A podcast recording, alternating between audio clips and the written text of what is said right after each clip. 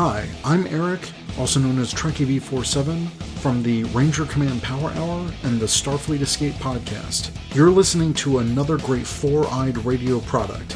For more shows, check out foureyedradio.com. It's morphin' time! Walloping Web Snappers. My spider sense is tingling.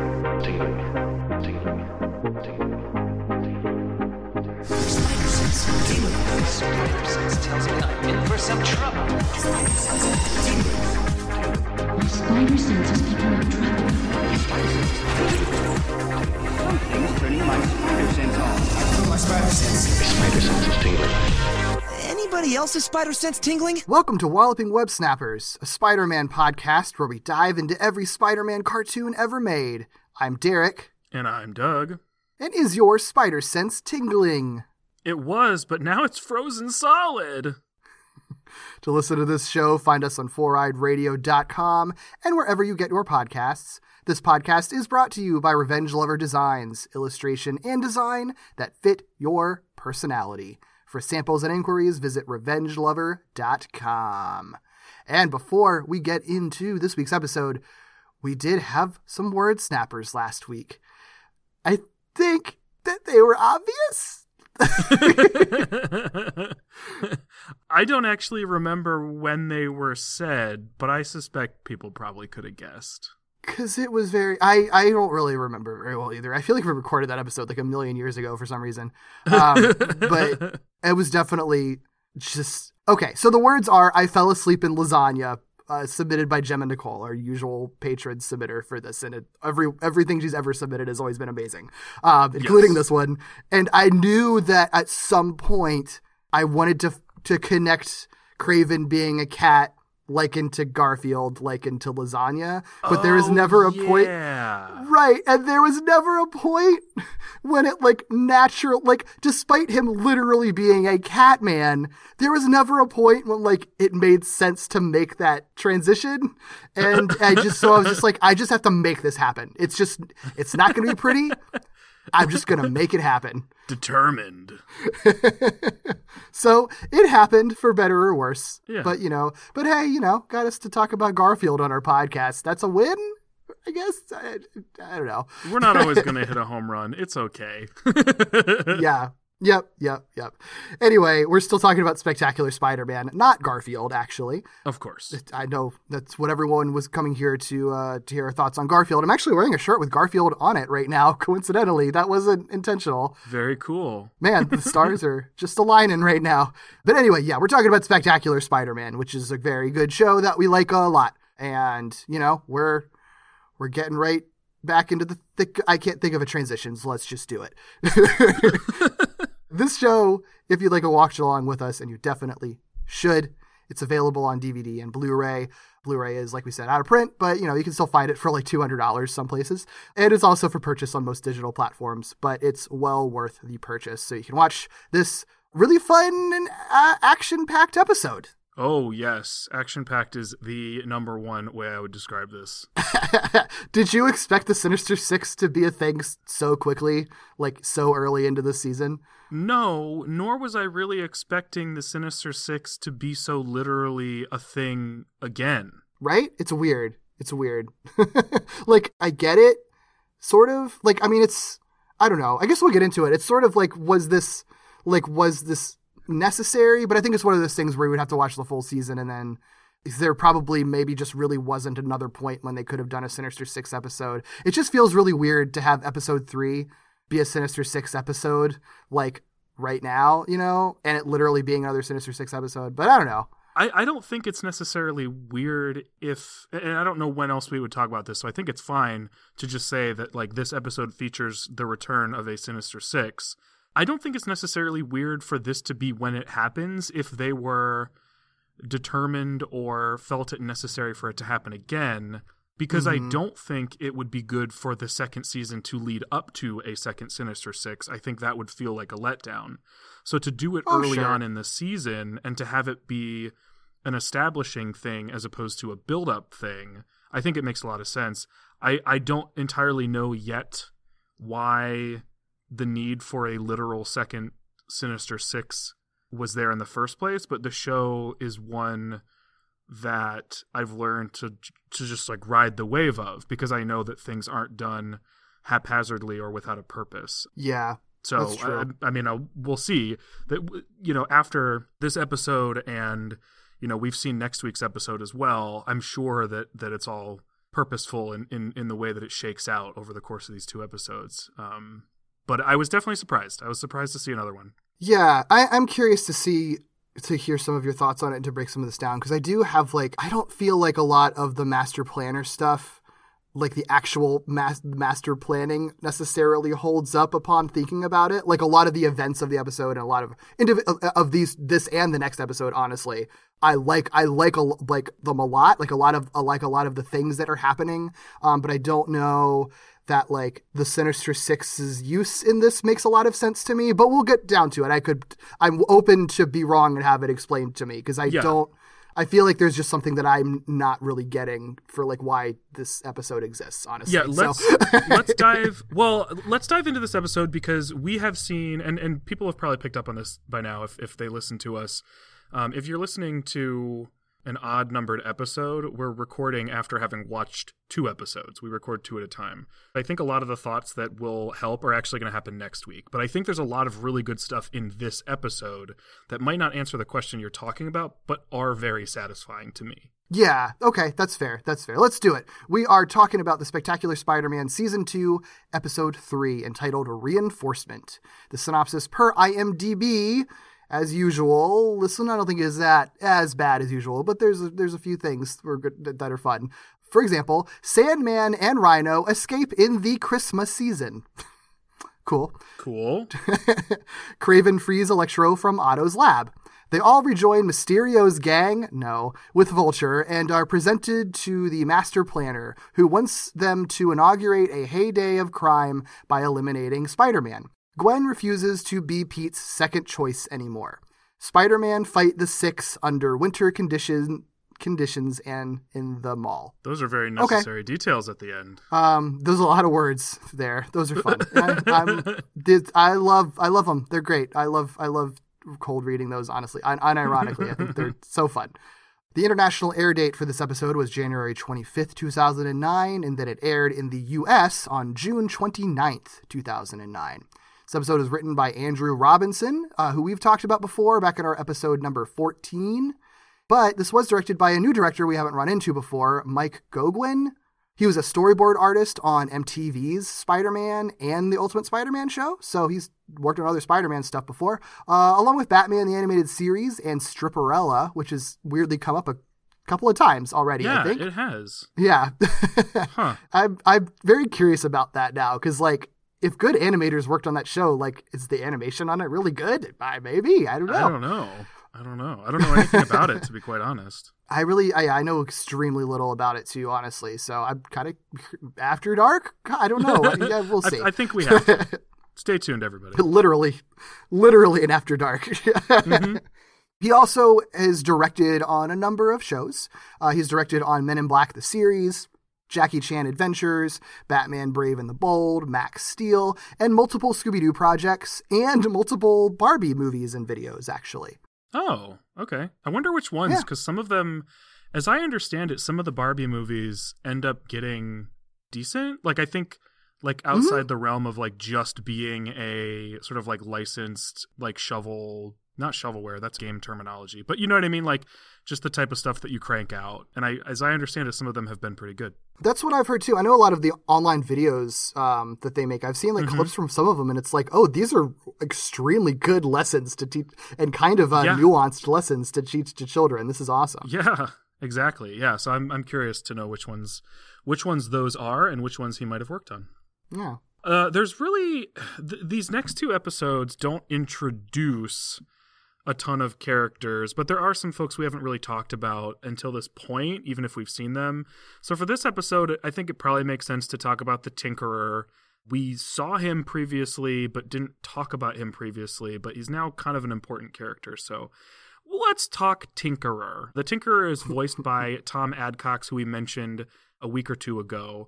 Uh, you mentioned this that he is the voice of Lexington in Gargoyles. I believe you can also find him credited as Thom Adcox Hernandez, but for this he was just credited as Thom Adcox.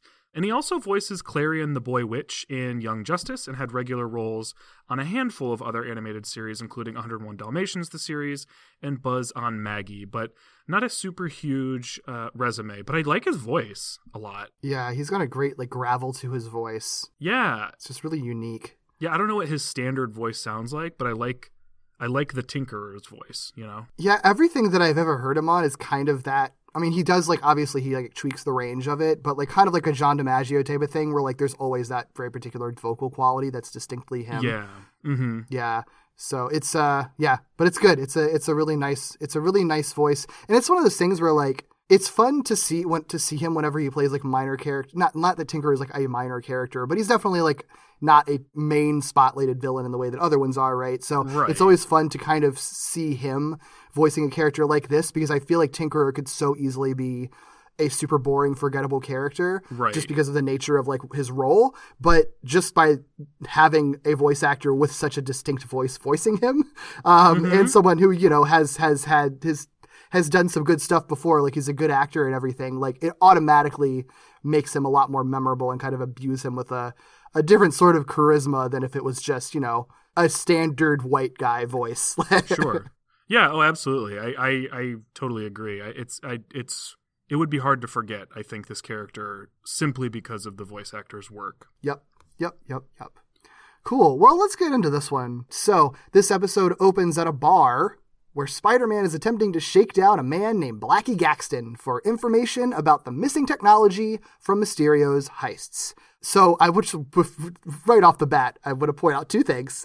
I enjoy that like right off the bat there's like christmas music playing and like it continues to pop in and out in significant ways throughout the whole episode Yeah. also, one of the signs in the bar that Spidey's in that you see a few times, I think the only sign that's like has legible writing on it says no fighting, spitting, gambling, cussing, and scratching.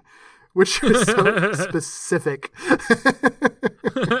I like it. There there's a lot of good like little text gags uh, in this in this episode.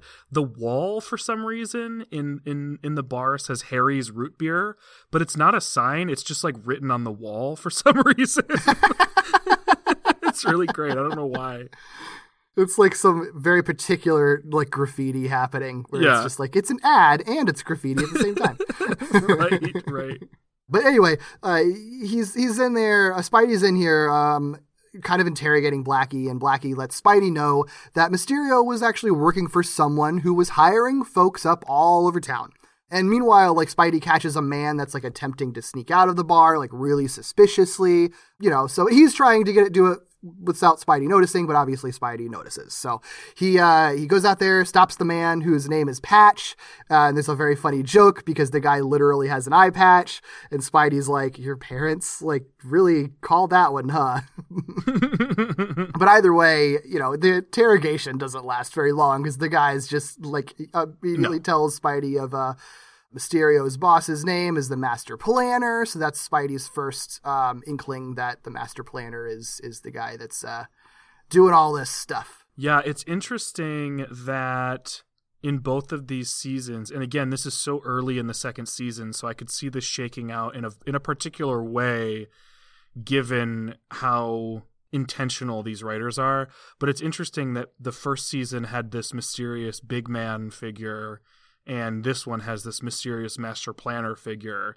Um, and I think they're too good of writers to just sort of do that every season but it, it's interesting like kicking off this season with these episodes where it's like oh there's this looming presence that is the master Yeah, planner, and you it's know? definitely and it's definitely handled it's handled differently, and I think it's sort of like the master planner's identity doesn't really like matter that much in these episodes. Like I don't even mean that in terms of like who it actually is, but in that like there's a couple of like, you know, Mr. X for the most part, but like whereas the big man stuff was very much like who is the big man? Like who is this mysterious figure? This one's just sort of like, okay, another mysterious figure. We don't know who it is. He's doing bad stuff. We'll figure it out eventually anyway. Like it's sort of like it's not really I don't know, there isn't like as much focus on that, you know? i guess I don't know if I I don't know if I totally agree with that. I think it was I think in these first three episodes it's like fun to think about who it is. I I I'm willing to say that I think you knowing who it is makes it feel less significant. Maybe that's because what it now is, that I know who it is too, I think I think that could be coloring it to to a degree. Because starting the season not knowing anything, as much as I was like, oh, we have another mystery bad guy, that's sort of a strange thing to just do again. Uh, I still was sort of like, I wonder who this is going to be. And so for me, it was it was a I think it was a significant sort of piece of of what was going on, especially because you see. Huh.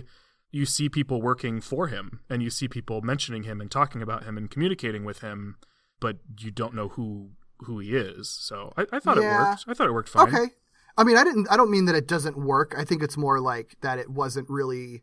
I think that they. I mean, part of it is. I think you're right because I think when I watched this originally, I knew about like who the master planner is in the comics and kind of just figured that out anyway. Gotcha. Um, and just and just sort of assumed that they were going with that. And you know, if you know who it is and you're listening to the uh, the muffled voice that the master planner uses.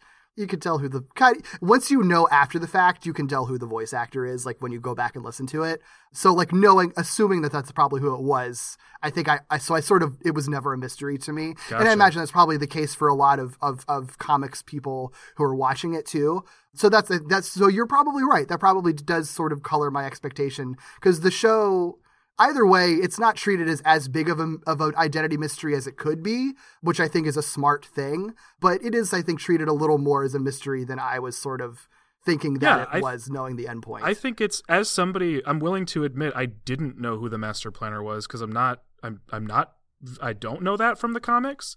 So I I still think that it is treated like a mystery until it is revealed and then once it's revealed, I think that's when it stops feeling retroactively like it mattered.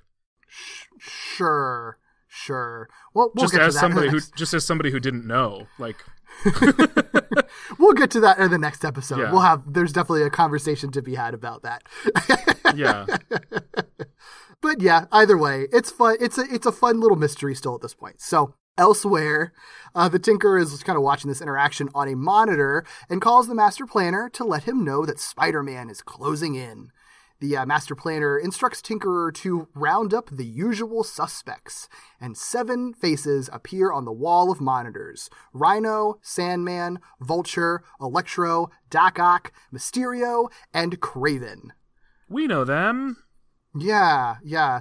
It is interesting just right off the bat that like Shocker isn't kind of invited back for this this Sinister 6 Mm-hmm. but it makes sense. Like I didn't I was sort of like why I'd actually for, forgotten like when when it gets to the point later on where like Doc Ock it doesn't join them and it's like, "Oh, I was hoping it would be Sinister 7." Then I'm like, "Wait, who are we missing? Like who are we missing Yeah. from the original one?" I like completely forgot that Shocker was even a oh. thing. Oh. But but then it, but it does make sense because he's the only one that was like fully in the employ of the big man, whereas everyone else was sort of like working for themselves, or Yeah. if they were working for the big man, it was through Norman Osborn, so like never directly in his employ. So like it sort of makes sense that like he's probably still in leagues with him. Like the big man is still out there and exists. So like Yeah, so it was actually kind of clever, yeah. And they don't ever call it out either. It's just you just have to kind of figure that out yourself, which is fine. I kind of I kind of like that. Yeah, but I, yeah, because I don't I don't think it really I don't think it really matters all that much. It doesn't like subtract from anything for him not to be there. It's just if you Right. happen to be if you happen to have gone through what you did, which is like, wait a second, is somebody missing? you know what I mean? right, exactly. yeah. exactly. Then it, you realize it all made sense all along. Yep, yep. This show is very good about that sort of retroactive, like, wow, actually, that was really smartly done, wasn't it? Yeah. so because because we noted in our first episode that the the credits, well, I guess this would have been in the second uh, episode because that's when we would have noticed it. The credits change in who they feature when they're featuring voice actors. Oh, I guess characters is, is how they do it. And this one, just because we're tracking it, features Gwen, MJ, and Flash, Yeah. Yep, yep, yep. which makes sense, I would say. I think so too. I think it still goes with my idea that like it's not so much the characters that are like important, but all of them have if they don't interact with Peter in a meaningful way, they at least have like an important moment for themselves. Mostly with Flash because Flash doesn't really have a ton like his interactions with Peter are pretty minor. not insignificant, but still minor, but just like where he's at with his life right now, I think is like obviously very meaningful for him. So Yeah. we'll we'll get a little bit to that uh, once we get to those guises. But back to these guises at the prison, where a number of the former Sinister Six are being kept, and a, a couple of the guards prompt Adrian Toombs and Quentin Beck to gather for breakfast, only to discover that oh no, Adrian is a hologram. To which the uh, the the security guard is like, "Oh man, not again!" holograms are just a regular occurrence in uh, in the Marvel universe, Of course. prisons. And Quentin Beck is another android, so you know, which which you expect with Mysterio, Yeah. this is probably when they found out he was an android in the first place. Probably, yeah, yeah, Probably yeah. an android that whole time. So yeah, so I mean, and this has been like a, a few weeks at least since maybe even a month since the first episode, though. So this robot android has just had to like live life as a person. For, Yeah, yeah. it's convincing. What's cool about this is that as the guard is discovering that Adrian Toombs and Quentin Beck aren't actually there, you end up hearing another guard shout from a you know, close by but a different part of the prison that Sandman and Rhino have escaped. And that's kind of how you learn that all of these these villains are escaping, which leads into the next scene, which is a different set of villains but in a different location um, and how how that all shakes out. So we go from the prison to uh, like a hospital, like a mental health hospital, or at least a mental health ward in a hospital, where we see Otto Octavius and Max Dillon. You know that classic pair, um, but in this show, actually. um, and they're sitting in like a group therapy session with a very festive Cletus Kasady. Fun little detail to throw in there.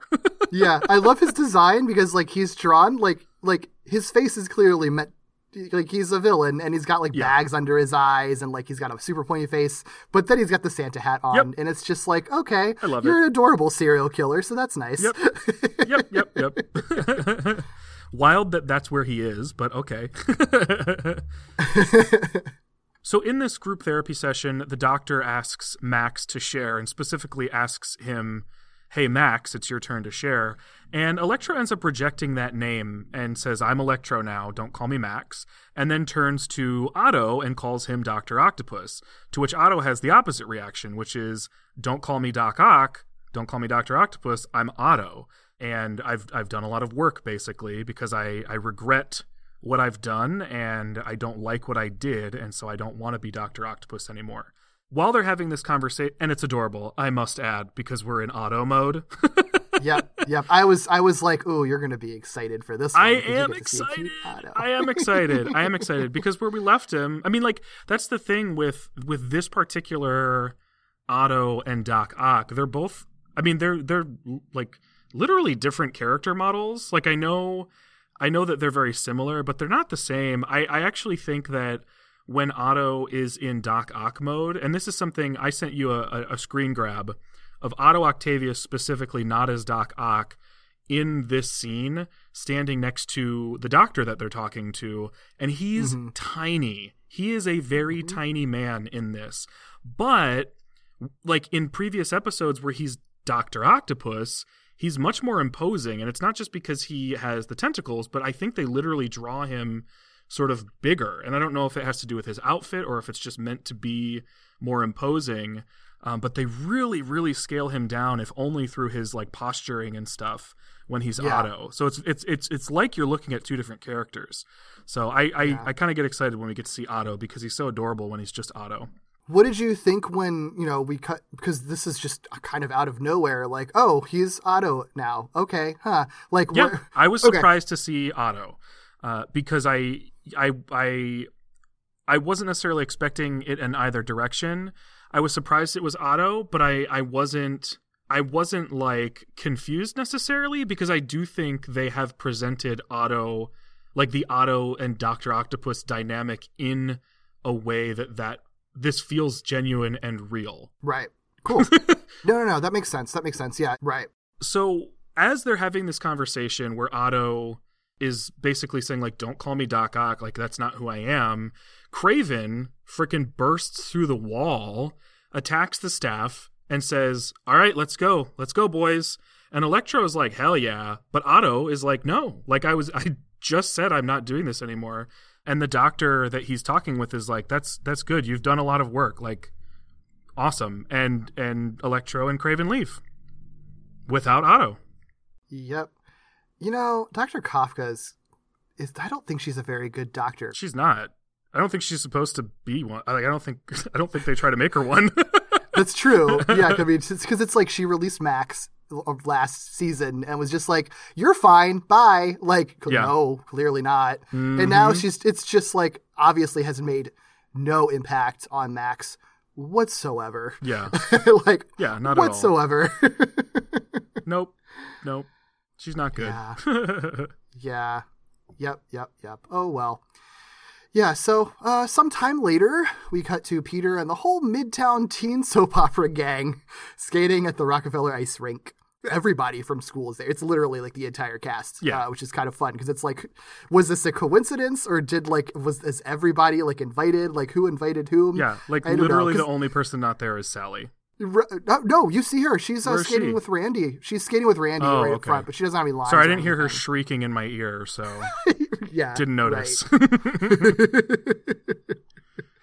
But yeah, either way, they're all there. There's a little bit where like Peter kind of accidentally is showing off his agility because like like uh, Kong or Kenny is kind of like skating in, into him and he like does a whole backflip to get over him and Glory's like, "Wow, Peter, that's so cool." And I'm just like, "Glory, reel in your fucking boyfriend. He's a being a monster right now." So Peter has to kind of recover, like not to look too cool by like making himself like trip and be all clumsy. To which Kenny like laughs at him like a little baby, and Glory's like, "This is fine. He's my boyfriend for some reason. I don't fucking understand it. It makes me so mad. Glory, what are you doing?" yeah. Yeah, we've we've we've been over that over and over. Well, we We've haven't- established it's that dick. Yeah. Clearly there's something else going on. Yeah, yeah, yeah. It hadn't been brought up this season yet, so I wanted to reiterate that Kenny, Kenny is still trash. Yeah. and Glory still, I don't, I still, you just need to get over the dick, girl. Yep. It's not, it's not good enough. But you know, Gwen is in the back, looking sad and lonely from the sidelines because for some reason Peter still has not talked to her. Yep. Yep. not great. Not, Not great. good. Even worse is uh, she looks even sadder when she sees Liz show up and start to hang out with Peter. He's so oblivious. It's wild. Yep, yep, yep. Uh, but yeah, so they're they're obviously they're obviously meant to hang out here. They they set it up, but they don't really get to hanging out very much at all because Flash shows up and this distracts Liz from Peter, which isn't really a surprise because we saw that Liz still very much cares about Flash, and this sort of sort of clarifies some suspicions folks might have had, myself included, at how she was treating the Flash getting injured situation. Because watching that, like, she still wants Peter there and she's still calling and talking and confiding in Peter, but ultimately, like, her attention very much seemed to Flash. And so it was like, okay, like, is this just because this is an ex that she cares about, or is this, like, more than that? This starts to sort of clarify some of that. Um, because Flash shows up, she is really occupied with Flash. Peter skates over and is like, "All right, Liz, like I'm I'm ready to." I think he says get a lesson or whatever, and she kind of like snaps at him and says like, "Can't you see I'm I'm busy right now?" Because she's talking with Flash, uh, which you know, if it wasn't obvious that like Liz might not be all in on Peter, uh, it is now. Yeah, yeah. I you know, and I think I, I like. I think this is really realistic because uh, you know, it's it's it's not great, but like I think it makes sense for people to sort of because it, it is. She did break up with Flash very recently, so like it makes Yeah. sense that there's going to be some residual feelings. Like even though she broke up with him, sh- uh, she clearly still cares a lot about him, and moving on is not always easy to do. So, and I think that's sort of the little journey that that she still has to go on is to figure out her feelings, which I love that they're doing with like a supporting character like Liz Allen. So Mm-hmm. it's very smart. Uh, I think it makes a lot of sense. Yeah, for sure. So we cut away from this, and we end up in the Tinkerer's lab. Uh, the Tinkerer. This is this is like the one mistake I think that the show's like ever made, unless we've talked about other mistakes they've made. But the Tinkerer introduces Kraven and Electro to Rhino, Vulture, Sandman, and Mysterio. Which is a mix up of Electro and Mysterio because Electro knows the other three already and Mysterio does not. He should be introducing Kraven and Mysterio to the others. Or at the very least, only introducing Kraven to everybody. Huh. Yeah, you know, I didn't really catch that because I was thinking. I guess I was thinking that, but I don't remember the actual dialogue. So it sounds like you were definitely paying more attention than I was. I went back and checked because because there's no reason for him to introduce Electro to anybody. And I even went back and was like, am I completely like making up the fact that Electro was present for all of that stuff last season? So I even like doubted myself and then went back and was like, nope, he a hundred percent was there. Like he knows these three. And I suppose there's potential I don't I didn't look this part up. There's potential for them to know Quentin, but they wouldn't necessarily know him as Mysterio, I guess outside of prison. So like it's it's all it's all very weird because there there is there's a way all of these people would know each other with the exception of Kraven knowing anybody and Electro and Mysterio might not know each other because they weren't being held in the same place. Yeah. So it could just be like Yeah. a weirdly written piece of dialogue, but it comes across as though Tinkerer is introducing Kraven and Electro to the other four, which doesn't actually make any sense. Huh. and that's fine. Very weird. They can make Yeah. a mistake.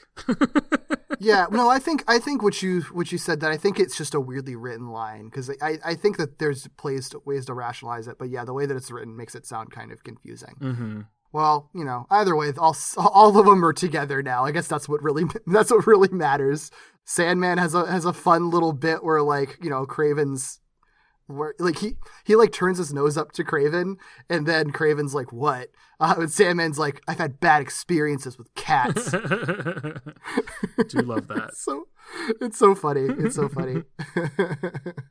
Yeah, uh, there and there's also like the master planner pops up. He expresses some disappointment that Doc Ock refused to join them in creating like the Sinister Seven. So you know, we can't be the Sinister Seven this time. He wanted to inaugurate the Age of the Super Criminal. Like, okay, cool, dude. But either way, it's it's gonna be it's still gonna be six now. They do point out a couple of of, of things just to like hammer in the details. Like, for example, like why isn't Tinkerer part of the Sinister Seven? I And then love it's like, well, yeah, um, I do too. It's I mean because it's a fun explanation and like the, it's Rhino who's asking about it and the way that he's like kind of like peering and leering over Tinkerer, like almost like he's like sniffing him like an animal is so funny. Like the way that they draw him.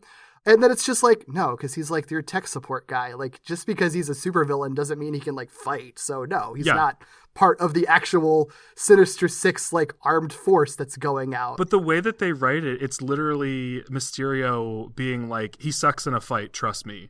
And like he would know. Like Yeah. he would know. so I Yeah. love that. Yeah, I love playing up the uh the characters like connections that they have Mhm. with each other and everything. It's so good. Yeah. So good. Yeah, I love that.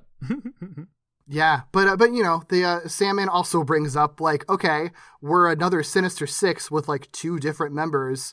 What what what's different? How can we succeed where the old six very very clearly did not? Um, and the Master Planner, of course, says he has a plan. Yes, yes. So after that little uh, little lair detour, we cut back to the Rockefeller Center where they're ice skating, and Peter approaches Gwen while Liz spends time with Flash, and it doesn't go well. None of us should have expected it to go well. Uh, Gwen's been watching the whole situation. She's been there the whole time. It's not especially crowded. So he tries to talk to her, and, and Gwen gives Peter the look, return of the look. And he's like, Whoa, what did I do to deserve this? And she says outright, in the most direct communication these two have had with each other in a while, that she gets that she is not his first choice, but she sure as heck won't be his second choice. And then she skates off. So good Ah, for her. Love this. Finally standing up for yourself, girl. Yes. Like finally. or just communicating. And she even says like, "You haven't talked to me in days." So I I I I like that because they they have been so terrible at talking to one another. Finally, one of them does it. Yeah.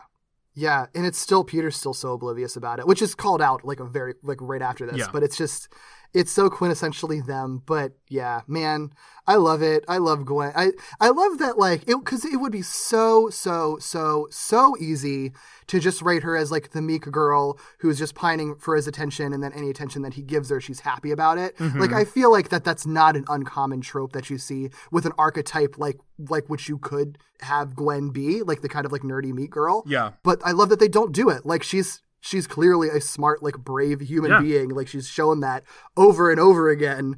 Um, Right. So yeah, it makes sense that it's just like, dude, no, I'm not. I I don't like. I like you, but I don't like you when you're like this. So Yeah. we're not doing this. Yeah, absolutely. absolutely. And like you said, it gets called out really quickly. The show lets us know how we're supposed to feel about it for sure. There's never there's never really any confusion. Like obviously we're meant to root for Peter, but we're not necessarily meant to approve of everything he does. And and Yeah.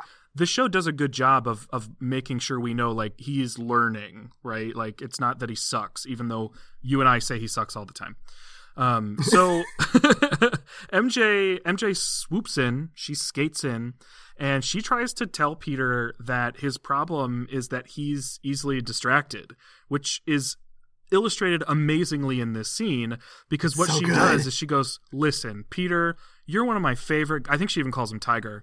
You're one of my favorite guys." And in that moment it like zooms in on his face and you get an inner monologue moment where Peter's like, "Wow, MJ's gorgeous." And then she snaps in his face and is like, "Your problem is you get too distracted.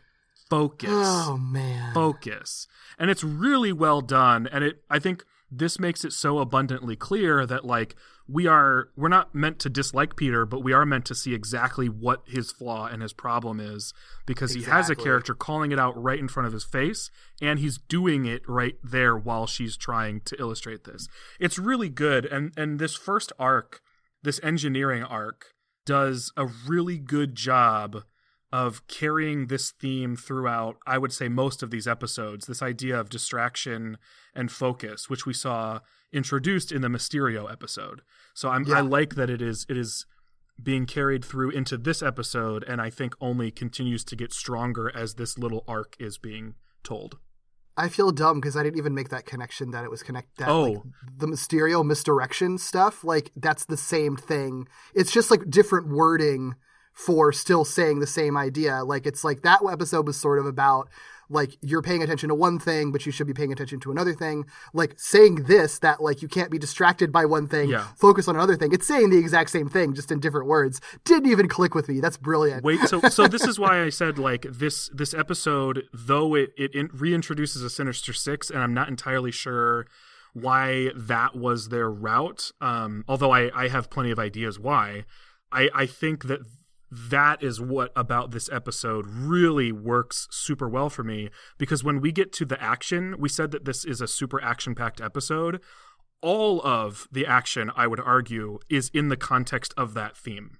So everything about this episode, I think, is reinforcing that theme while setting up episode four. yeah. Everything about this episode is about distraction and focus and misdirection. that's so true. That's so Flash is doing it. Flash is doing it with Liz. Yeah. Oh, you don't. We didn't. You know, we didn't really talk a lot. Not that there's a ton to talk about, but I do think it's. I do think like it's important to kind of track like what's going on with Flash specifically. Sure. Like the fact that he is dealing with being on crutches because of his leg injury, and something that I really and and he's has he's mad about it. And he, you know he's like like there's a bit where he's like trying to get on the ice even though he's in crutches like oh my god dude what are you doing? But like i get it because he's just like trying to Yeah. be a man and still you know still live his life in spite of his Mm-hmm. uh, spite of like what's going on with him. So but I, but i really like when he's having the conversation with liz and she's trying to be so upbeat and positive like oh your leg will heal up. All the you know you're gonna get a bunch of college scholarships for football after it's all healed. It's all gonna be great. And he like does try to like be like that's not actually what's happening but then kind of gets cut off. And, and it's still the idea that like I, I guess part of that kind of plays into the idea that like liz is interested in him and kind of getting or interested in him as a person like as as as a person that she has this connection with but isn't really actually focusing on like what he's actually going through necessarily. Like i don't know. Do you agree? Like I- is that a I- thing or am i kind of reaching a little bit? I hadn't thought about that because I don't know that I picked up necessarily on that. I I meant more that when Flash is having that conversation with Liz and Liz tells off Peter, it, it becomes clear based on Flash's reaction that Flash knows he is drawing Liz back towards him and away from Peter Parker. Yeah. He, he there's like a smirk that he gives to basically to us and no one else to indicate like this is working and and she cares more about me than she does about the dweeb, you know? Yeah, yeah, yeah. There's a lot of layers to Flash. Like he's going through some shit, Yeah. and even though you know his intentions aren't great a lot of the times, like I get it. He doesn't, he doesn't like Peter. Like like that's Yeah. that's established. So it all makes sense. Yeah, it's interesting. Yes, lots of layers in this one. I'm excited about it. Even though it's not really like a, a super super dense episode, like there's a lot of layers to it, which is cool. So Yeah, Uh, after this interaction where MJ's like, "Yo, focus," Peter still like doesn't totally get it because uh, he's like, "Oh, well, maybe you know, maybe you could help a distracted boy out or something like really stupid and corny." And MJ's like, "Okay, whatever, but we're gonna do this with Coco." Like she, she basically makes him go get her a drink, uh, which I'm fine with. So Peter Yeah. Peter skates off to get Coco for him and Mary Jane, and this is where the action really starts and doesn't end until the end of the episode.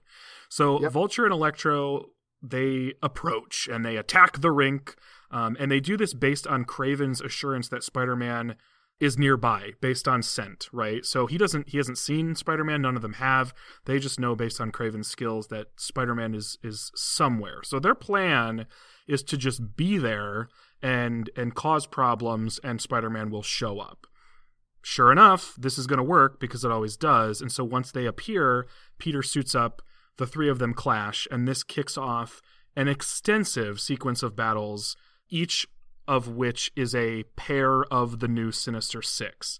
And at first, when I finished the episode, the first time I watched it, I was like, wow, that episode was literally just like a bit of drama and setup and then action. And like that's all it was. And then when mm-hmm. I when I watched it a second time, sort of with the themes in mind, that's when I was like, oh shit, like this isn't just action. Each one of these things, like it's cool to watch, and you might never notice that that's what's going on. But when you when you're doing what we do, each one of these things supports this theme. It doesn't necessarily deepen it or layer on more, but all of these battles are in line with the current arc's idea of distraction, focus, and misdirection. And I think that's really, really skillfully done and Absolutely. simply can't be an accident. Oh, of course, yeah. You know? I mean, nothing, nothing is ever an accident on the show. I know. so It's incredible. It's it's like I never, whenever, whenever I'm like, eh, do feel like I'm like reaching sometimes for like connecting themes to things. It's like I, I don't really feel weird about it because it's like it's it's there's a very high likelihood that that was intentional because they're very deep thinkers about this show when they're writing it. And you don't I don't think you even need to know that necessarily. Like if I didn't know anything about the background of the show and I were just watching it, right? If I knew nothing about any of the creators or their previous work or their tendencies or patterns or what they care about, I think you would still get to a point if you were doing what we are doing, if you're analyzing it or being specifically critical uh, from a storytelling perspective, you'd pick up on these things and say, it it can't be an accident. Like it's too Yeah. it's there's the theme is too strong. And and these action sequences which could simply just be cool all accidentally have to do with misdirection which we just talked about. There's no chance, you know. Right. So even even if we never had an interview that that said, and we've never talked about an interview that says this, but even if the creators never said like, oh yeah, it was really cool, we planned out those those those fights, and in in the writers' room we sort of said like, okay, so how would this one be solved with that misdirect thing in mind? I think you could still confidently walk away and say that that probably happened. Yep, I fully agree. Um, I do think there's one important. We got distracted by all the good stuff in this episode to to miss that wars one important thing that happens is that Peter burns his tongue and can't talk through like a whole section of these fight sequences. Is it important? Did I accidentally leave it out? Was it a I was gonna- I- mistake? I was gonna ask what you thought of that. it's silly. I think- it's silly. I think we're learning something about me. I, I don't think this adds to anything, and I don't think I don't I personally don't think the joke paid off. But that could just be my particular uh, we're learning that maybe I am just irrationally irritated by uh by I don't know what to call these, but I, I didn't like the stuffy nose thing, and I didn't particularly enjoy this. I was like, this is not adding anything in my opinion. Like it's not creating a problem for him that matters and it's not it's not like it like it, it results in some funny moments like i'm not going to say that it doesn't but for a show that's so intentional to the point where like even the jokes are frequently sort of tied in in some way or like are consequential which is a weird thing to say about jokes. Um, this one just sort of like happens and then stops happening and it just is like i guess I, they probably just thought it was funny which is fine. Like you can do that. I'm not saying don't but it did nothing for me Uh, yeah, I mean, it didn't bother. I, I thought it was fine, but I think that there is. I, but I, I, but it's also like I don't feel strongly about it either way. Like I think that I think it's the type of thing where and it's not something that just this show does. It's like um, it's like a particular brand of comic relief where there is just no punchline. Like Yeah. like there's co- like I think that's that's the issue is that like like you said, it doesn't lead to anything. Like if there was kind of an endpoint of the joke where like a villain not understanding what he was saying actually like somehow resulted in their downfall. Like i think it would be really funny yeah. but that doesn't happen. Yeah he, they just like, there's a couple jokes like what did you say? Yeah. And then he's then his tongue heals. Yeah. he even comments on it like wow I've my tongue is healed. It's a christmas miracle. Like just because you know i guess josh keaton can only do that accent for like but so long. And also we do need to understand what he says without subtitles. It's very well, and like I said, I have not been able to turn the subtitles on for some reason on mine. So I had no, I, I literally had no idea what he was saying, which I'm sure colors how annoyed I was by it. Um, yeah. like I, I, as a joke, it's fun, but when for like three minutes I can't understand anything he's saying, it it stops being fun. Yeah, and you shouldn't require your subtitles for your main character. So yeah, yeah, that's oh, that's so annoying though. That make yeah, that makes it so much worse. not even having the option. Well, and I will say, like the the when it when it happened, and the first time Vulture, like the fir- probably the first couple times, because it all happens like pretty quickly, that Spider Man is like trying to quip and can't do it because they're like, "What are you talking about?" That was funny, and then he says like, "I guess I should stop talking" or something to that effect. But then he doesn't, and it's like, no, you, like you accomplished the joke. The joke is done. Yeah. So I think that for me is what made it not not work very well.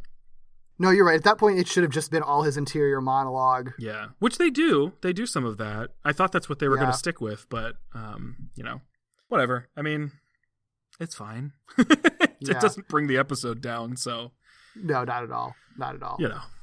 Yeah, yeah. Well, you know, obviously that's happening, but there's also lots of lots of really great Cool action. sequences happening. Yes. Hello, amazing friends. We just wanted to take a quick moment to shout out our spectacular and up patrons Gemma Nicole, Katie, Joe, Greg, Mike, Flux, and Eric. If you would like to join our Patreon, we have a ton of great bonus content waiting for you. We have our Spider Bites, where we talk about pretty much whatever we want in the Spider Man universe, such as comics, like the current Miles Morales series, and classics like Kraven's Last Hunt. Sometimes we do deep dives into Spider Man stuff, like our miniseries on the unmade Spider Man movies. Or we spin off into other topics, like the Blade movies or the Firestar comics. Sometimes we'll do some bonus content just because we happen to have it, like peeks behind the curtain or how we make certain episodes. And if you join us at the $5 spectacular level, you also get access to our After Dark commentaries, where we let loose and talk about shows that aren't Spider Man related without a filter. Shows like Gargoyles, Batman Beyond, Muppet Babies, and more. Ultimately, these are the types of things that we're gonna talk about anyway, so recording it and making it available on Patreon is our way of saying thank you so much for supporting this show and letting us do the types of things we really want to do. Whatever tier you opt into, thank you so much. Whether you're an avid listener or just stopping by, we appreciate that too. From your friendly neighborhood podcasters, thank you.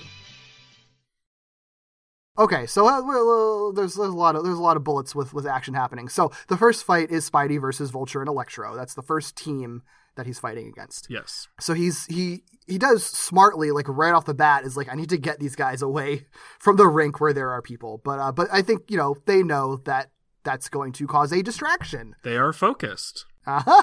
Wow. Hmm. So they're they're they're trying their damnedest to you know be, stay around people. Um. So uh, Spidey does like shoot a bunch of hard web globs at Vulture, and he notices that like Vulture is being really protective of his headset. Um. So he figures like okay.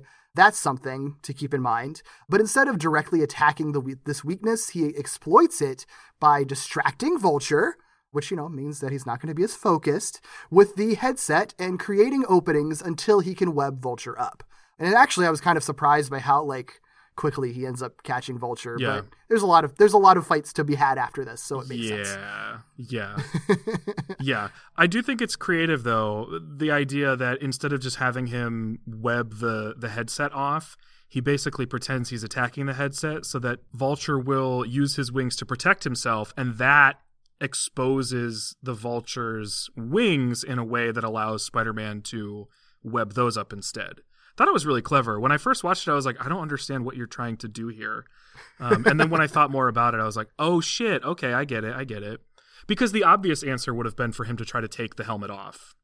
Right, but then but then here he he kind of accomplishes like two things because Yep. if he had just taken it off, like there's nothing to say that that's immediately going to make Vulture just like crash and, and stop. Right. Like that that might be a thing that like weakens him, but then he still has to fight him off. This way, it's sort of like kill two birds with one stone because he's a uh-huh. bird. So no, it's smart and and again plays into the whole distraction slash focus thing. Yep. So. Yeah, very smart, very smartly written. I love I love when they can integrate the themes even into like the action sequences, even when no one's really calling it out. Oh it's yeah, so good. It's good. So good. It's good. Yeah, Peter just figures these things out. He doesn't say, "I'm going to distract him." Um, he just does the things, you know, and it's it's on it's on us if we want to to realize that that it all fits into the theme. Yeah. Electro, honestly, is like the poster child and mascot of this theme for this arc. Because this Yep. this fool cannot stay focused to save his life. So basically after after Spider-Man webs up Vulture to the tree in Rockefeller Center, Electro's like, that makes me mad because Spider Man's winning. And so he tries to shoot his electricity at Spider Man, who is on the top of the tree. And Vulture even says, like, no, no, no, no, no, don't do that. Um, but this doesn't work. Electro shoots the tree anyway, which electrocutes Vulture, knocks over the whole damn tree, and nearly crushes Liz, Flash, and MJ. Um, Flash manages to save Liz, but then ends up in the path of the tree, and Spider Man ends up saving Flash, which of course results in Flash like hard eyeing over Spider Man, which I'm always here for, even Oh, if he's a total jerk in these in these episodes. Oh, absolutely. But you know, he's you know he we know he's got a heart of gold Yeah. buried in there somewhere. He just he just has to. He just doesn't know he, it I- yet. he would. He will make a good. He will make a very good adult when he grows up and grows out of this stuff. I sure hope so.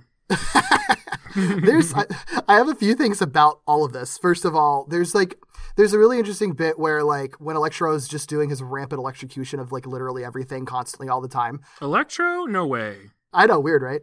He hits like uh like all the the, the midtowners, all the teens. Yeah. And they and they and, and there's like a thing that like I both love but also am kind of annoyed by because they they make it a point to like show everyone getting electrocuted, but then Flash isn't, and he notices that he isn't because of his crutch. He's grounded essentially. Yeah. I think because there's like rubber on the bottom of it, so it makes sense. And I like that that that's a, that's a really smart detail because it makes sense, but it does feel like it's like setting up something because like he notices it Yeah. but then like nothing ever happened. Like that would have been like like I I was expecting him to like Do Help. something that no one else could do. right because everyone else was electrocuted so he could do something and contribute. But it, so it ends up feeling kind of like a wasted detail because like again I like that it's a realistic thing to happen, but it feels very intentionally like shown that he notices it and then nothing happens with it. The only thing I could think, and I don't know if this is it, this is just me trying to f- to figure out where it might fit, is he is the only one I think shown saving anybody else once the tree is Oh. falling. So we could maybe assume that everybody else is like kind of stunned and he's not. That's I I'm I'm okay with that, even if it didn't. It clear. I don't think it was executed well. Like, don't you think so That wasn't.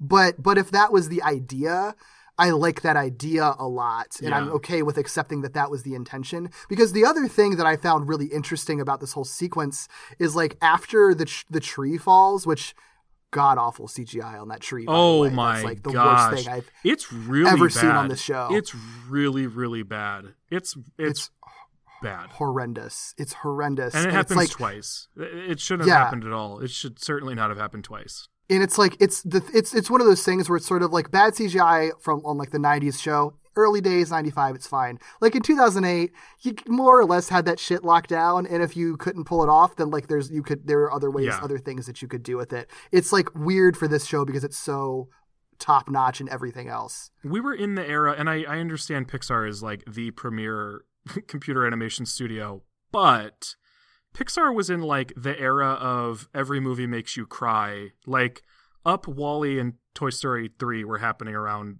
the time that the show was happening. So cut it out with that terrible ass CGI. Get that shit out of here. Yeah, and for for a shot that's like kind of unnecessary, and again could have been done in animation because their animation is so good. Yeah. and the animation and the animation's really good in this episode. Like this is a really well done, like well done episode. Like even by this show's standards, I feel like. Well, that's what makes the CGI so bad is that this this show is it, it has a style that specifically allows them to do really smooth, really quick animation and and they didn't replicate that style in the CGI. It- so it's just like super obvious and bad and dumb and I hated it. I was so mad about it because before going on that rant, the thing that I was going to bring up is that I think the idea that like the kids were kind of stunned by being electrocuted makes sense makes extra sense because MJ's like um like M like the way that MJ Oh, yeah. is is postured after the tree falls down, she's like literally like almost in a fetal position, like shaking, Mhm. and like her eyes are like wide and her pupils are like really tiny. Yeah. Like cool, calm, calculated MJ is like that Yeah. which I think was important for her to be that character because it's like to see her that freaked out. Like clearly, those kids went through a traumatic AF event. Yeah. And I think that, and I think that, I mean, having the giant tree almost fall on you is enough. Uh, but I think, I think it makes even more sense if you consider that they were literally just electrocuted, and if she's was so stunned that they could barely like move, You're just that makes a lot of sense. Yeah, yeah. Yep. I think it all that actually all kind of like plays into each other really well. Yeah. Or maybe she was just reacting to how bad the CGI was. Maybe. That's too possible too. When did that tree become CGI? I can't handle it. My reality is, Ah. is, is shattering. Where's Frump? oh no. So so after after the kids are safe, the the fight with Electro continues, but it, it takes them away from the the rink, and they actually end up at this lot full of rubber tires, which I guess is just a store called Tire Barn. I don't know. There are a lot of rubber tires around, which is what's important. Spider-Man ends up using the tires as projectiles, which seemingly doesn't work because Electro is able to just melt them. But what it turns out to be is that Spider Man was seemingly using them as projectiles, knowing that Electro is melting them, creating a puddle of rubber on the ground that Electro gets stuck in, and then this results in like an immobile Electro that Spider Man uses as like a ring toss. and then angrily electro ends up melting all of the tires that have been ring tossed onto him into this like melty rubber coat which then means he can't do anything. Like he's just a little rubber volcano with an electric top. All because he was distracted and didn't notice that Spidey was actually making him melt the tires on purpose. yes yes. He didn't recognize like this big pool of melted rubber that he was creating right underneath him Checks out for Electro. He's a very Yeah. He he's like too focused, but on all the wrong things at all Yeah. times. Like narrowly focused. That's I mean that is that is that is kind of what what Peter's going through too, right? Like he hyper focuses on one thing and then is paying no attention to the other things that are like right in front of his face. And then Yeah. when when the thing he's hyper focused on goes away, then he like immediately hyper focuses on something else. So Yeah, it's like by being focused, Yeah. you are being distracted, Yeah. essentially. Yep. Yeah. Oh God, that's so cool. Uh, it's so interesting. It's so interesting, and this will come up a little bit next week, probably more so. But it's interesting to me that Electro is like the rage monster in this in this series. It makes sense. Nothing about it is it like feels wrong or out of place. It's just interesting to me that he is just like the constantly angry one. I kind of like it. Yeah, well, it's cool because he's such a more his power set is so much more chaotic. Yeah, I feel like it's like scarier for someone like him to be like a rage monster shooting electricity everywhere Mm-hmm. Right. rather than your standard like I am the rhino and I'm angry. Right. Like like okay, you're gonna punch me, which you would have done anyway. Exactly. Like like it's yeah, it's it's uh it's a, it's a smart choice, and I mean it definitely like even if we didn't see his his origin story, like even if the backstory that he had, which was really well done, wasn't Yeah. there, this version of Electro just like what he is now is already a lot more interesting than like your typical Electro just because of those rage issues that he has. Yeah, yeah. And it's even better because we do get the backstory because we know why he's so angry. it's great. Uh huh. Although you mentioned Rhino, which uh, is perfect because that's who we battle next. So Spider-Man ends up, um, you know, he he ends up immobilizing Electro, and once once that you know happens, and he's like, ah, good, I have succeeded. Uh, Sandman just like immediately appears and just like punches him, which is funny. Yeah. And then Rhino, you know, shows up too. So he's battling like the two tanks now. They they pretty much just like initially, I think purely because they have the element of surprise, just kind of like beat the shit out of Spider-Man for a hot second and they like crush some cars and they destroy a bunch of property in the process. It's very similar to the like like Kraven once Kraven is done like destroying a museum. Like I wonder, do you think they ever like repaired any of that stuff? Like the, is the megalodon still just like dead on the ground in the museum? Some megalodon, more like megalo don't. yeah, no. I think that New York's just in shambles at the end of every single episode, and everybody's just given up. And and that's how we end up in Spider-Man Unlimited, where everything is falling apart constantly. yeah, Thanks, Yeah. Rhino. so yeah, I mean they they this this part of their battle isn't isn't really all that significant. It's just I'm fighting big punchy guys now. But they end up at this small marina, and that's where this sort of starts getting a little bit more uh, interesting to me, at least. And there ends up being a bit more strategy. It's where Spider Man is able to sort of like get his bearings and sort of uh, figure out what is going to make sense, which will then fit into the theme of the misdirection and stuff. yep, yep, yep. Not as well as the other two sets of battles, but it still still is the case. Yeah, I mean, there's yeah, there's it's, It's still, still there. it's still there. It's still there for sure. But these Uh, and, two you know, aren't the there's, like- smartest cookies, so he doesn't have to try as hard, I suppose. I think so because this is these are the most like comical fights I think out of all of them in the episode just based just because of them. Yeah. I mean they still beat the living shit out of him and somehow he's like fine, but Mm-hmm. they like but um, throw him out of a building. They smash him through a bus. Once they get to the dock, Rhino literally just like slams him on the ground, and he goes through the dock.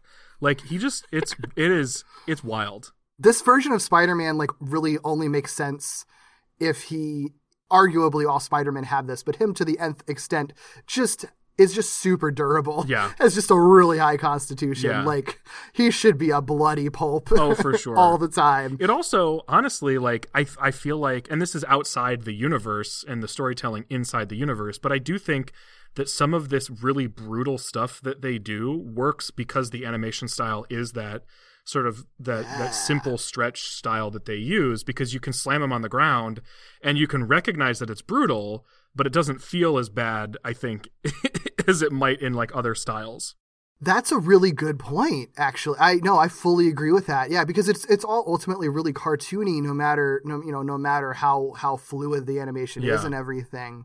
Yeah, so you're right. It is like because because that is the thing that I've noticed rewatching this is that it's like he gets He- the hmm. shit kicked out of him constantly constantly yeah yeah in a way that like and it's because and, and but yeah and you don't you just you don't really notice it unless you're really Yeah. like thinking about it and it's just like oh my god like this poor child because that would happen. I mean, like Venom would beat the shit out of him. Doc Ock would beat the shit out of him. Like these two would beat the shit out of. Like there are a number of villains that just absolutely like manhandled Spider Man. Yeah, So- which makes it extra funny because like the way that like the way that like Josh Keaton delivers it and the way that Peter's written, it's just like, oh wow, that hurt. Yeah. Anyway, like, gosh. yeah, it allows them to do like very actiony things without halting what's going on because you don't ever Yeah. have to sit there and say like, oh gosh, is he okay? right. This show does not do all the death fake outs that uh, that the '90s show did. no, he's just not going to die. Okay. right. He's literally in, he's he's invulnerable and immortal. That's that's just that's Peter Parker in this show. exactly. Yeah, so you know all this, all this, this, this, this. He's he's continuing to get the shit beat out of him as we firmly established. um, and that's when when Sandman's like, hmm, what if we unmask him? And Spidey's like, okay, finally, I'm not, I'm not getting brutalized, so let me take the advantage of this moment.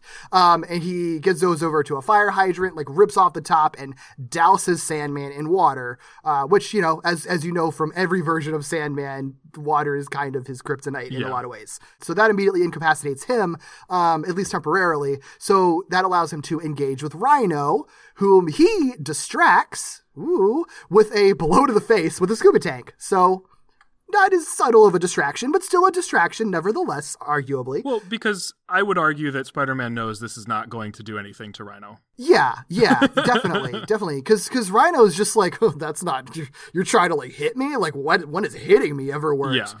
But because of that, he doesn't notice that Spider-Man's kind of like through this fight is like leading him onto the ice, like on, on like the river. So. You know, Rhino's a heavy guy. Yep. Uh, he's, he's a big boy. So because of that, you know, Rhino falls in, and it's actually it's it's it's like the most comical part of this episode, I think, because the most cartoony Yeah. of this episode. Because like they're fighting, Rhino notices the cracks, and then Spidey like throws him the scuba tank and is like, "You're gonna need this." And he, and there's just like a pause before he falls in completely, which is like, "I hate." You. I was just to say he so specifically much. recognizes what's about to happen and says, "I hate you so much." I love that. I love. It's legit like a wily wily coyote like Yeah. pausing before he falls off of the cliff moment. Yeah. It's so good. I also love when the villains like recognize in that type of way, like, God damn it, I just got got by him again. Like, why can't I get him? You know, like it's that moment where it's like, I thought I had you, but damn it. Yeah, It's so this, good. You, I, I this show re- writes the Rhino so well, which is like the Rhino's not a deep character or anything, but I think that they they use him so so strongly because I I think they really play up the idea. I think the idea that Rhino works best in is that he's a dumb, f- like funny character that is that is just that also simultaneously happens to be a really big threat because he's a big guy. But like if he's he can't really be played for drama just because of the idea that because the, the Rhino is just such a, like a ridiculous like basic character, you know. But you know what's Um, cool about this rhino? And it's not just this rhino. I think this is this is something if I'm watching a rhino, I want this to be part of who he is. This rhino, as well as a rhino that we talked about when we talked about the Miles Morales comics, when Mm-hmm. Rhino is dumb and is kind of aware and a little bit self conscious about being dumb, I think that works really well in the Rhino's favor, whether they are being comical or dramatic. Because in this case, it's comical. He recognizes that he got got. And in the comics Yeah. we talked about, it's a bit more dramatic, where he's like self conscious about his own abilities or or what he does offer versus what he can't offer. And I think that comes from an awareness of him not being very smart. Which Right. you can you can be conscious of that and and then feel very self-conscious about that and i think this rhino has a little bit of that in a way that serves these moments really well yeah, because he ended yeah. up getting frustrated in his in his own appearance at the fact that he couldn't he couldn't get ahead of spider-man because spider-man was out outsmarting him and that was frustrating and was pissing him off you know yeah, yeah. Ah, I love it. I love it. Rhino's fun yeah when he's written well. Listen to that. Uh, listen to that Spider Bite on our Patreon on the Miles Morales comics. By the way, it's, it's very good. But yeah, anyway, so Rhino's down for the count. Uh, Sandman is back and attempts to attack again, but like it doesn't last very long because, you know, like we said, he got doused in water. So because he has all that water content, like part of his sand, even though he's like reformed from that, he still is like full of water that is now freezing because of the winter air. So that means that he's like, like a lot slower, which just makes him pretty easy to beat Yeah. by Spider-Man because he, he covers him in snow and that just freezes him completely. And that's like, all right, that's it yeah there's there's some there's some fun little complications there because Spidey like is also getting covered in ice bec- because he's been also been fighting like on water and stuff, so he can't use his web shooters because his web shooters are frozen up. But ultimately, they're pretty minor, you know, minor uh, hurdles for him to get over. Yeah. So then we have two. Le- then there were two. So we move on to the Spidey versus Mysterio and Kraven moment, and this is sort of brought on uh, by not brought on by Spider-Man, but Spider-Man recognizes what we're recognizing, which is okay. There's probably six of them. I've seen these four before. Clearly, the other two are waiting around somewhere. So he literally calls out for Shocker and Doc Ock. He's like, "All right, guys, Shocker, Doc Ock, like let's do this. Like I know you're out there somewhere." And he ends up actually hearing Doc Ock call out for him and is like, "Oh shoot, I shouldn't have done that." And I was like, "Whoa." I was like, "What just happened?" That like Doc Ock is now back, but my little heart breaks because it's not actually Doc Ock. It's a, a hologram of Doc Ock and Shocker, which is really smart on Mysterio's part um, to basically recognize that he and Kraven aren't part of this original team and use that to his advantage. I don't know if that was something that was planned or if he was just quick thinking in that Spider Man literally called out the two people he was expecting. But I really liked that detail. I thought it was really fun. It was a fun misdirect for me because I was like, Yeah. wait a second, what the f- just happened? Like, Yeah, how did he get yeah. Especially because you hear Doc Ock's voice first, and I was like, wait Uh-huh. a second. but uh, Yep. this next fight is fun anyway, so I was over it very quickly. Yeah, yeah, no, it's good, it's good, yeah, because um, because when you know he swings through, realizes that they're just holograms, and immediately gets like backhanded by Kraven. right into the street, right into the street. Yep. So, so Kraven and Mysterio are both there. Mysterio is like riding on a like a robotic like uh, Eastern dragon, and yeah, so Spidey um leashes onto a car and skis along the road. Which Why- is like how- the third time in like a month Like we've talked about Spider Man like skiing behind his own web. The fact that Fourth like time. the other th- three i think occurrences were from the 1981 show that we just just by sheer coincidence Yep. happened to be covering right before we went along this why why is he always skiing I don't know. why what's with why is this like should we go skiing is it like a sign i don't i don't know the what way this he means. is, because in only one of those four circumstances is he skiing with skis. He's usually literally just like on the heels of his feet. It's awful. Yep. This Spidey would never make web skis. So like he yeah, he's just um will never be able to walk again. He will just have bloody stumps. Yeah, it's just the wildest coincidence. When that happened, I was like, "You've got to be kidding me," right? because it felt like such a relic of the '80s show too. Uh, Right. But nope, nope. Right. I guess he did I guess he did ski last season, but literally on water, like on the on the Black Cat oh, that's right. episode. Yeah, he did. But like they made a whole big deal of, out of it. Like, oh the Yeah. symbiote is helping me balance. This time it's like, nope, skiing on the road, my bare my bare feet. It's fine. It it's all works. fine. It's funny, and it doesn't last very long. No, it it might honestly just be It's like an homage because it is such a ridiculous thing that seems to happen so much. Yeah, yeah. I, I do like that he he explicitly calls out to the fact in, in his own inner monologue Yeah. that like he didn't defeat the six by himself last time. Like Yeah. we talked about that like like a lot in that episode Mm-hmm. in, in group therapy about how it was so clever to do their first Sinister Six episode when he has the symbiote because it doesn't really make sense that he'd ever be able to beat all of these supervillains anyway. Yeah. So I love that there's that he's very that he's explicitly calling that out. And really, the only reason that he does this time is because of the plan to split them all up. If they all attacked him at the same time, they probably could have beaten him. Yep. I think the only and the only reason that there's this plan to split up and try to like wear him down, which does make sense. I think it'll, but it, but I think it makes more sense if if you're operating from the villain's point of view, where they assume that that Spider-Man just beat them because he's that good. Right. So like, it's almost it's like completely accidental that uh, that that he beats them this time. Yeah, well, it's it's exactly what you're saying. Like they they they misunderstand why they were beat in the first place, so they adjust, having not needed to adjust, Yeah, it's so funny, and it and it makes me so blowing up in their face. right and it makes me so curious for like what like a third sinister six episode would be because now they've sort of like played up like Yeah. what would the next plan be you know yeah, I don't know. I I can only assume that had there been a season three, there would have been a third Sinister Six. Because at this point, yeah why not why not have one every pattern. season I mean, I could Yeah, I could tell you why not, but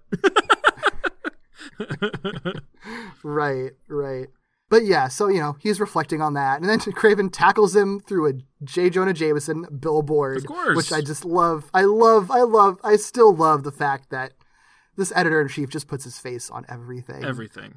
Love it. And it's funny too because we haven't really seen much of any of JJ this season yet. So Yeah. it's always nice to see him, even if on a billboard. But yeah, you know, there's there's some fights. Spidey attempts to bruise Kraven's ego, and Kraven rationalizes though, like he's like he's sort of like, oh, they said like you're you can't face me alone, like you're fighting with a pack now.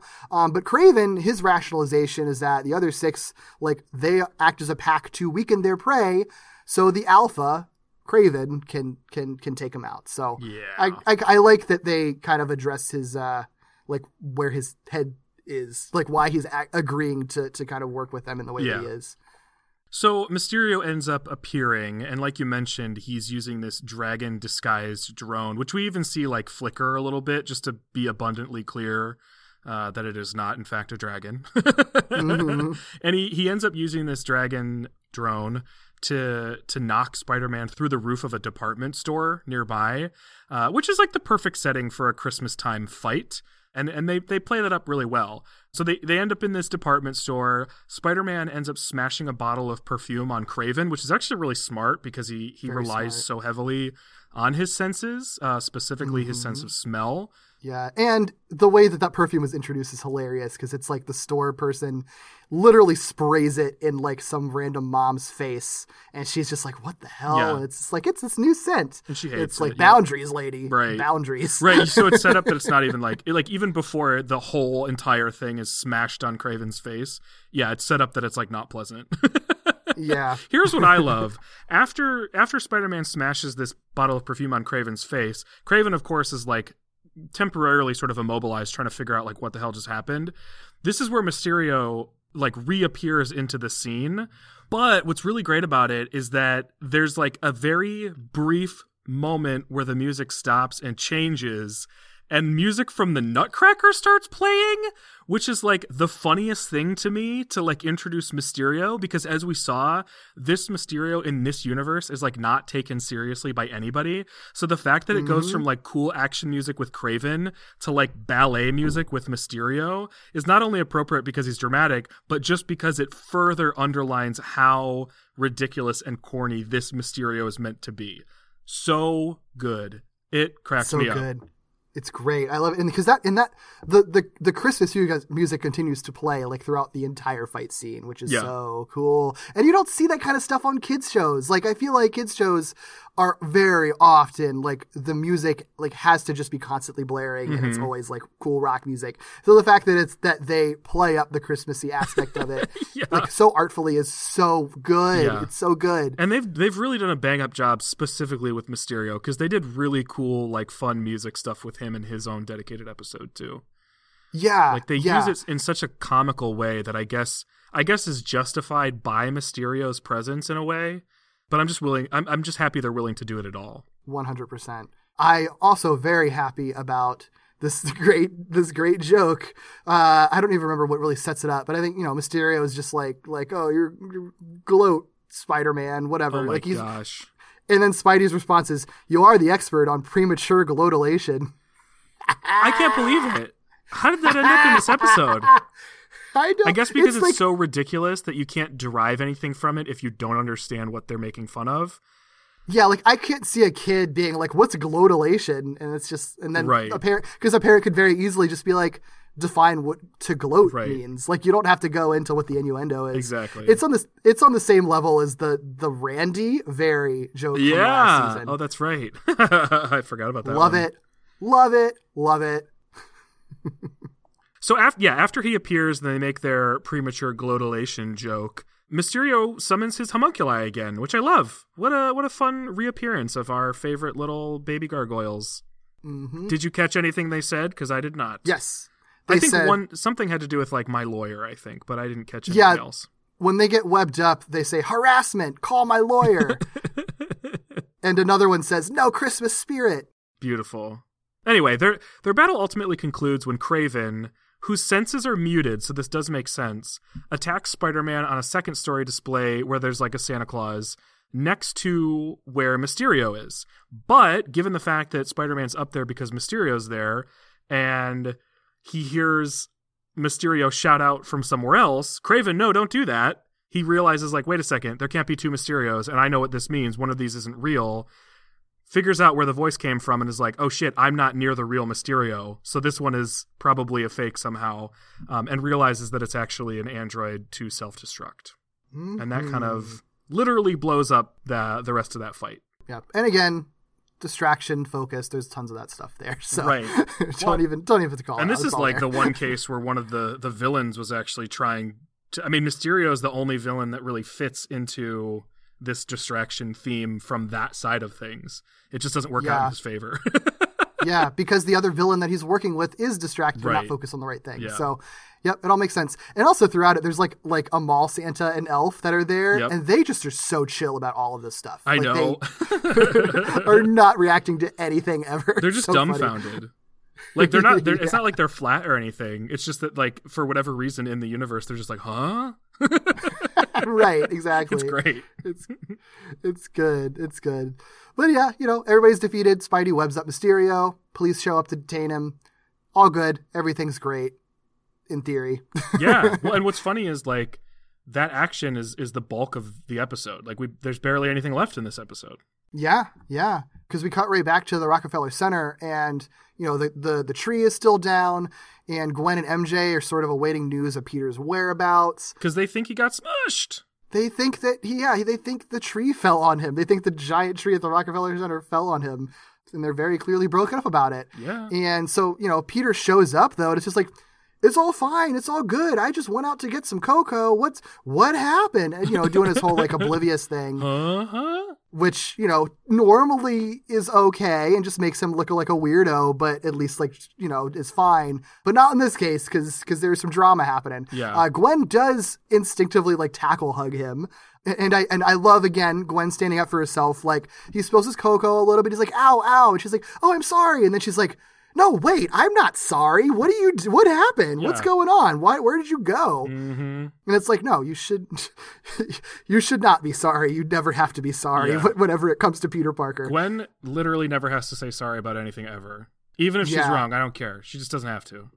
and honest, yeah, right, and, and that's so funny. I mean, it's I, I don't think this was they were thinking this when they were writing it, but I do think like it's there's a lot of conversation that I've seen about like the way that a lot of people, but especially women, like are sort of t- trained in society like to overly apologize Yeah. for things.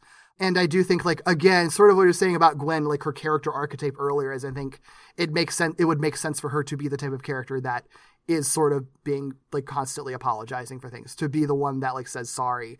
But so it's it felt really meaningful to me that like she does it and then immediately is like, no, fuck that. Yeah. I'm not taking responsibility Yeah. for anything. and, and you know what? She's she's perfectly capable of like coming to all these realizations on her own and all that. And I, I don't want to take that away from her, but I do like the idea that if she's hanging out more with Mary Jane, that maybe some of this is also coming from a place of like being friends with someone like Mary Jane who would never apologize for any of this shit. You know what I mean? Yeah. Yeah, I like that a lot. Peter does recognize this after after she shares that like I thought you literally died. Like I thought you got crushed by a tree. Yeah. And so he's just like, "Oh my god, I'm I'm actually like actively hurting her." Like, no shit, Peter. and and it does prompt him. I'm I'm very glad that he at least goes far enough that for that it prompts him to like start an apology trying to clear the air thing. Um, but before he can, like he he barely gets like four words into it before Captain Stacy is like, "He's gone," and they've lifted the tree up and the vulture has disappeared. Yep. Yep. Through like a hole in the ice. Yeah, like somebody drilled a hole to like pull him through the ice, I guess. Yeah, it is it is weird to me though that like it's fine. It's just a writery thing. And there's plenty of ways you can rationalize it. But like there's no reason that Peter couldn't have turned back around and continued his Yes. conversation with Gwen. Yes. Like I no agree with reason. you. I totally agree Absolutely no reason. yes, because because we will end up finding out that that conversation still didn't happen. It doesn't happen in this episode, so there's no reason to believe that it would happen unless the next episode picks up immediately where this one does. And spoiler alert, it does not. So I was frustrated by that too. I was like, he could still talk to her. And they even if they don't talk now, like Gwen, especially with this like newfound confidence or this burgeoning confidence, I think could certainly say like, "You were about to say something to me. Are you going to say it?" You know. So yeah, I'm a little Yeah. frustrated by that too. It's not the end of the world. It's fine. Like the show does require, based on what it's trying to accomplish, time jumps and when you're doing that like there are just sometimes certain things you kind of have to excuse because we'll see that this jumps about a week from this mm-hmm. episode to the next. And you just kind of have to be like all right fine. Like obviously the world went on but like they can't just assume that a week's worth of conversations happened. So we're just going to pick up where we left off. Sure, it's like Peter just never called her. Yep. like these these these little distraction things or like cut off things just kept happening. yep yep They're just cursed. it is. I, I. Although I do think that this could have been. I know that they're dealing with time constraints and stuff, but I feel like just a really simple, quick like. They could have figured her it out. dad's there. Her dad could be like, "Oh, Gwen, we need to go home" or something like that. Like, Oh, yeah. some some way to to separate them. I just don't like. I, I think ending it here specifically is frustrating because it's such a. It's like. It's such a not like it shouldn't be a thing that interrupted their conversation. Really, Yeah. you know that that ended it in the way that a lot of the other distractions that I think that have worked out better in past episodes Yeah. have. Yep, So. yep, yep. Well, it's not just Vulture that ends up missing because what we end up realizing this isn't something that that other characters know, but we know as viewers that at each site where well, I guess they end up figuring this out, but we learn it first. I guess is what I'm trying to say. So, at each site where Spider-Man clashed with members of the New Six, the villains have been retrieved by the Tinkerer, with the single exception of Mysterio, who we saw the police find. We then see that other people know this because we cut back to the mental health hospital where Otto is watching this news on the television and like poor little Otto is like freaking out because he's like wait a second none of this makes any sense. Something is wrong. Something didn't go the way that they wanted it to and he's literally like rocking and saying like something's not right. Something's not right. And Kafka being the incredible doctor she is is like no you're just worrying. You're totally fine. You'll be safe here. Meanwhile there's like literally a boarded up wall like behind them like Kafka, you suck. Anyway, we kind of configure that something's about to happen, and we end up hearing we we hear that there are there's something climbing up the wall of the building. It smashes through the exact same wall that Kraven did, and it's Doctor Octopus's tentacles without Doc Ock. And they basically wrap around him, abduct him, rip him out of the, the hospital, and walk away with him as he screams. It's Pretty horrifying. Poor guy. Poor little guy. He's Uh-huh. such a tiny little little hamster of a man. I know. He can't escape those tentacles. Poor guy. Uh yeah, I liked that scene though. I, I you know, I one thing I've been surprised by so far this season is that I I feel like there were some pretty like genuinely horrifying moments and animation in the first season. And I feel like Mhm. there have been a couple moments this season where they could have really done similar things or like really captured that same vibe because there Hmm. are horrifying situations, but I feel like they don't go as far with some of the like direct imagery or like like borrowing from like horror cinematography that they did in the first season here because I feel like this scene especially I think it's a horrifying scene based on the content, but I don't think it's especially animated in a horror like way, Yeah, that's a good point. which yeah, is a you're right. We ha- thing for me. it is because they've done they've shown that they can do the horror homages incredibly well. Yeah. Yeah, and you're right. This would have been a perfect. They could have even, you know, would have been cool. I could have even seen like an homage to Spider-Man 2, like which they like they've already love to do Raimi homages. Instead of it being like, uh, like instead of like uh, the the doc like a doctor like having their nails dragged across the floor by the tentacles, it could have been Otto himself. Like, wouldn't that have been wild? Yeah, that would I mean that would have been a really cool way of doing an homage that is like flipping the script a little bit.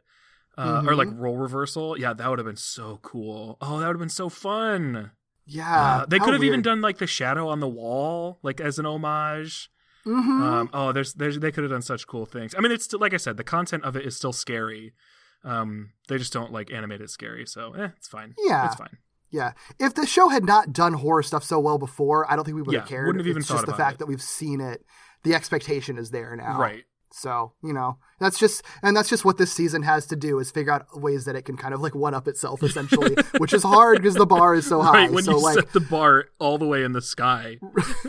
right right so we'll we'll see where it lands at, by the end of the season i'm curious to see like because i think that my feelings on the season as a whole having seen the whole thing is that i do think where like if if there are any weaknesses to it that maybe the first season did better, there are there are things that this season specifically does way better than the first season Sure. did differently, right? Yeah. So yeah, so I'm I'm looking forward to to kind of going through all that stuff. Yeah, yeah. Well, the episode ends at the Parker household um, with a really simple, cute scene.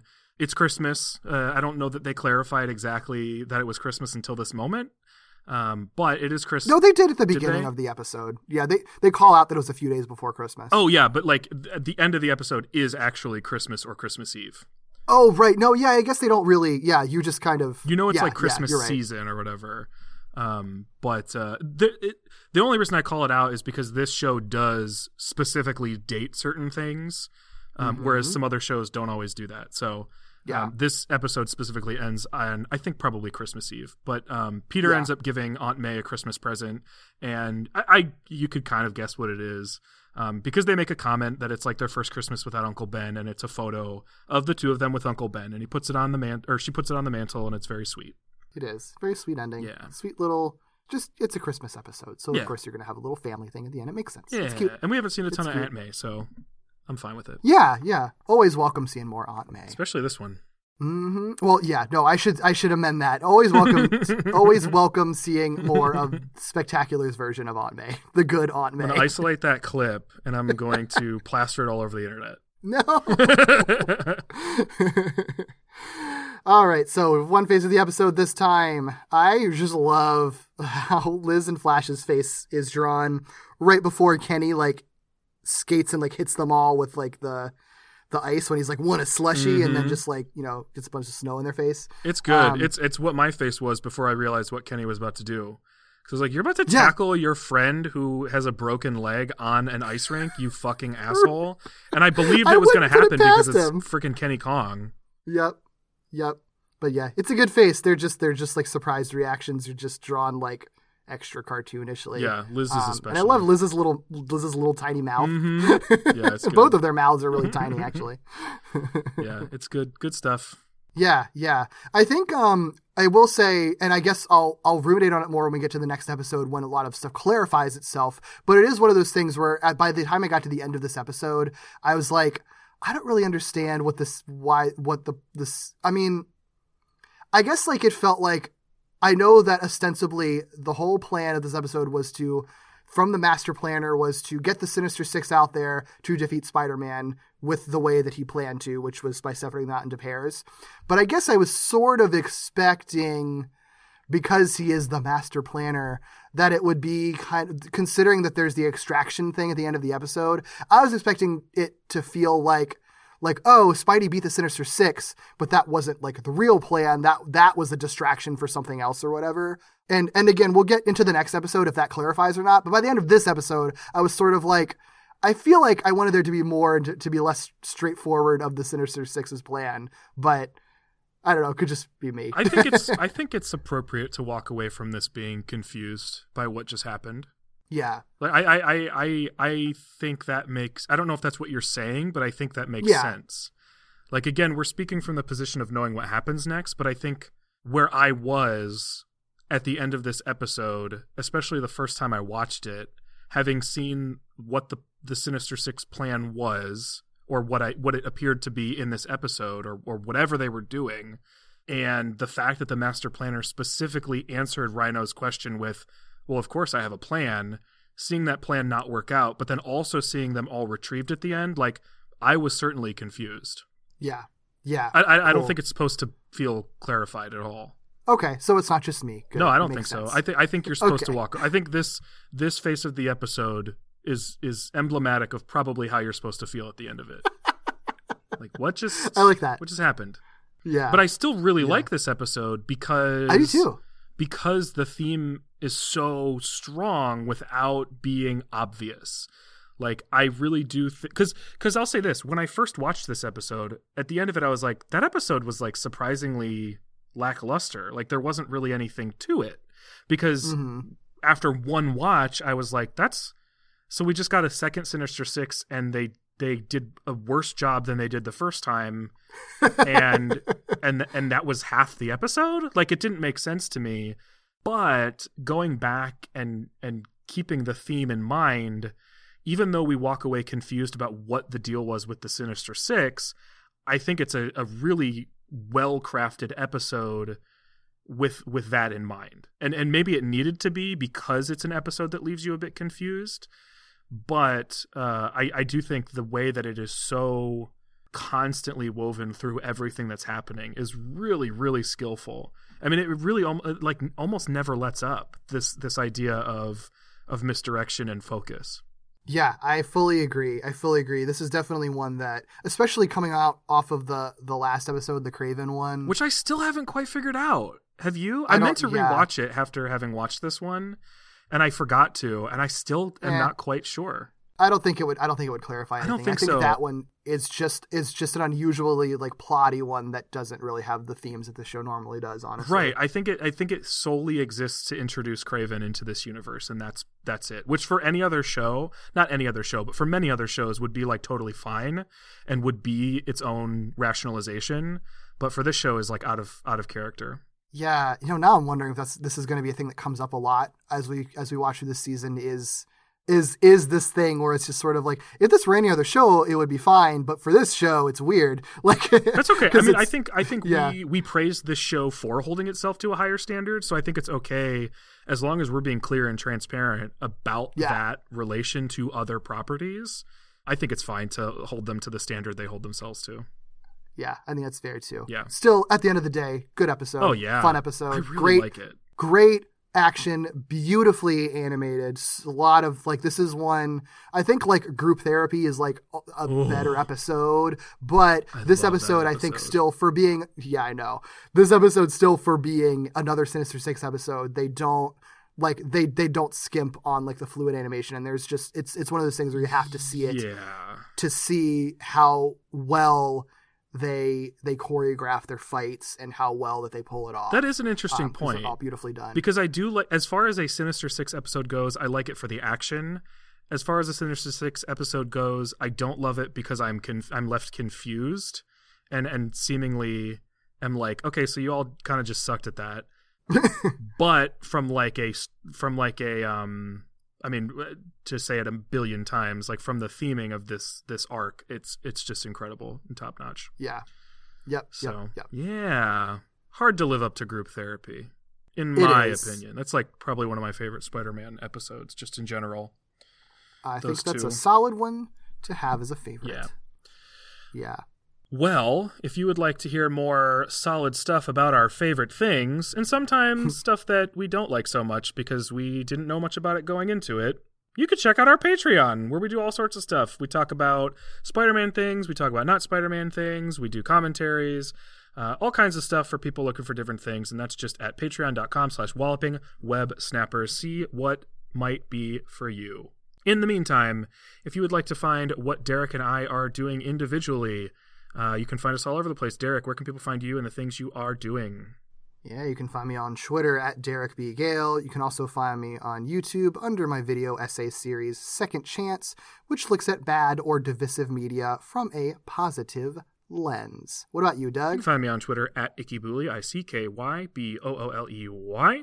You can find me on another podcast here on the Four Eyed Radio Network called Victory Road, a Pokemon podcast where my co host Kyle and I talk about Pokemon just as we feel like it. You can also find me on another podcast called Novel Gaming, where my friends Katie, Vicky, and I check in on everything that we are reading, watching, playing, and thinking about, uh, just generally.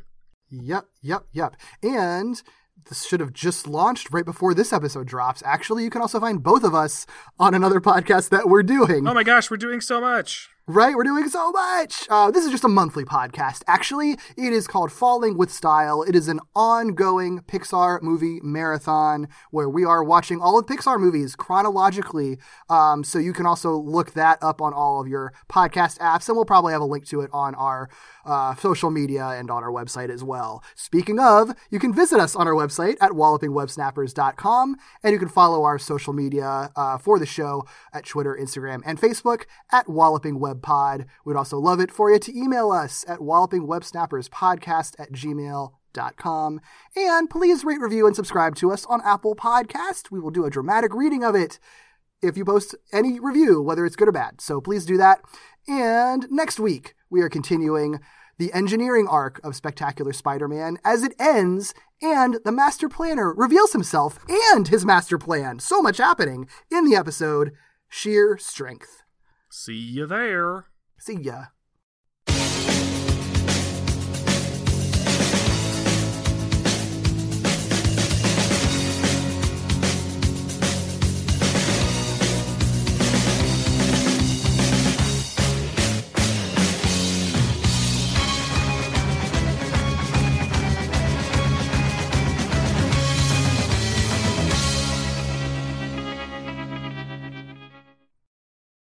But what's really great about it is Nothing. nothing is good about this at all.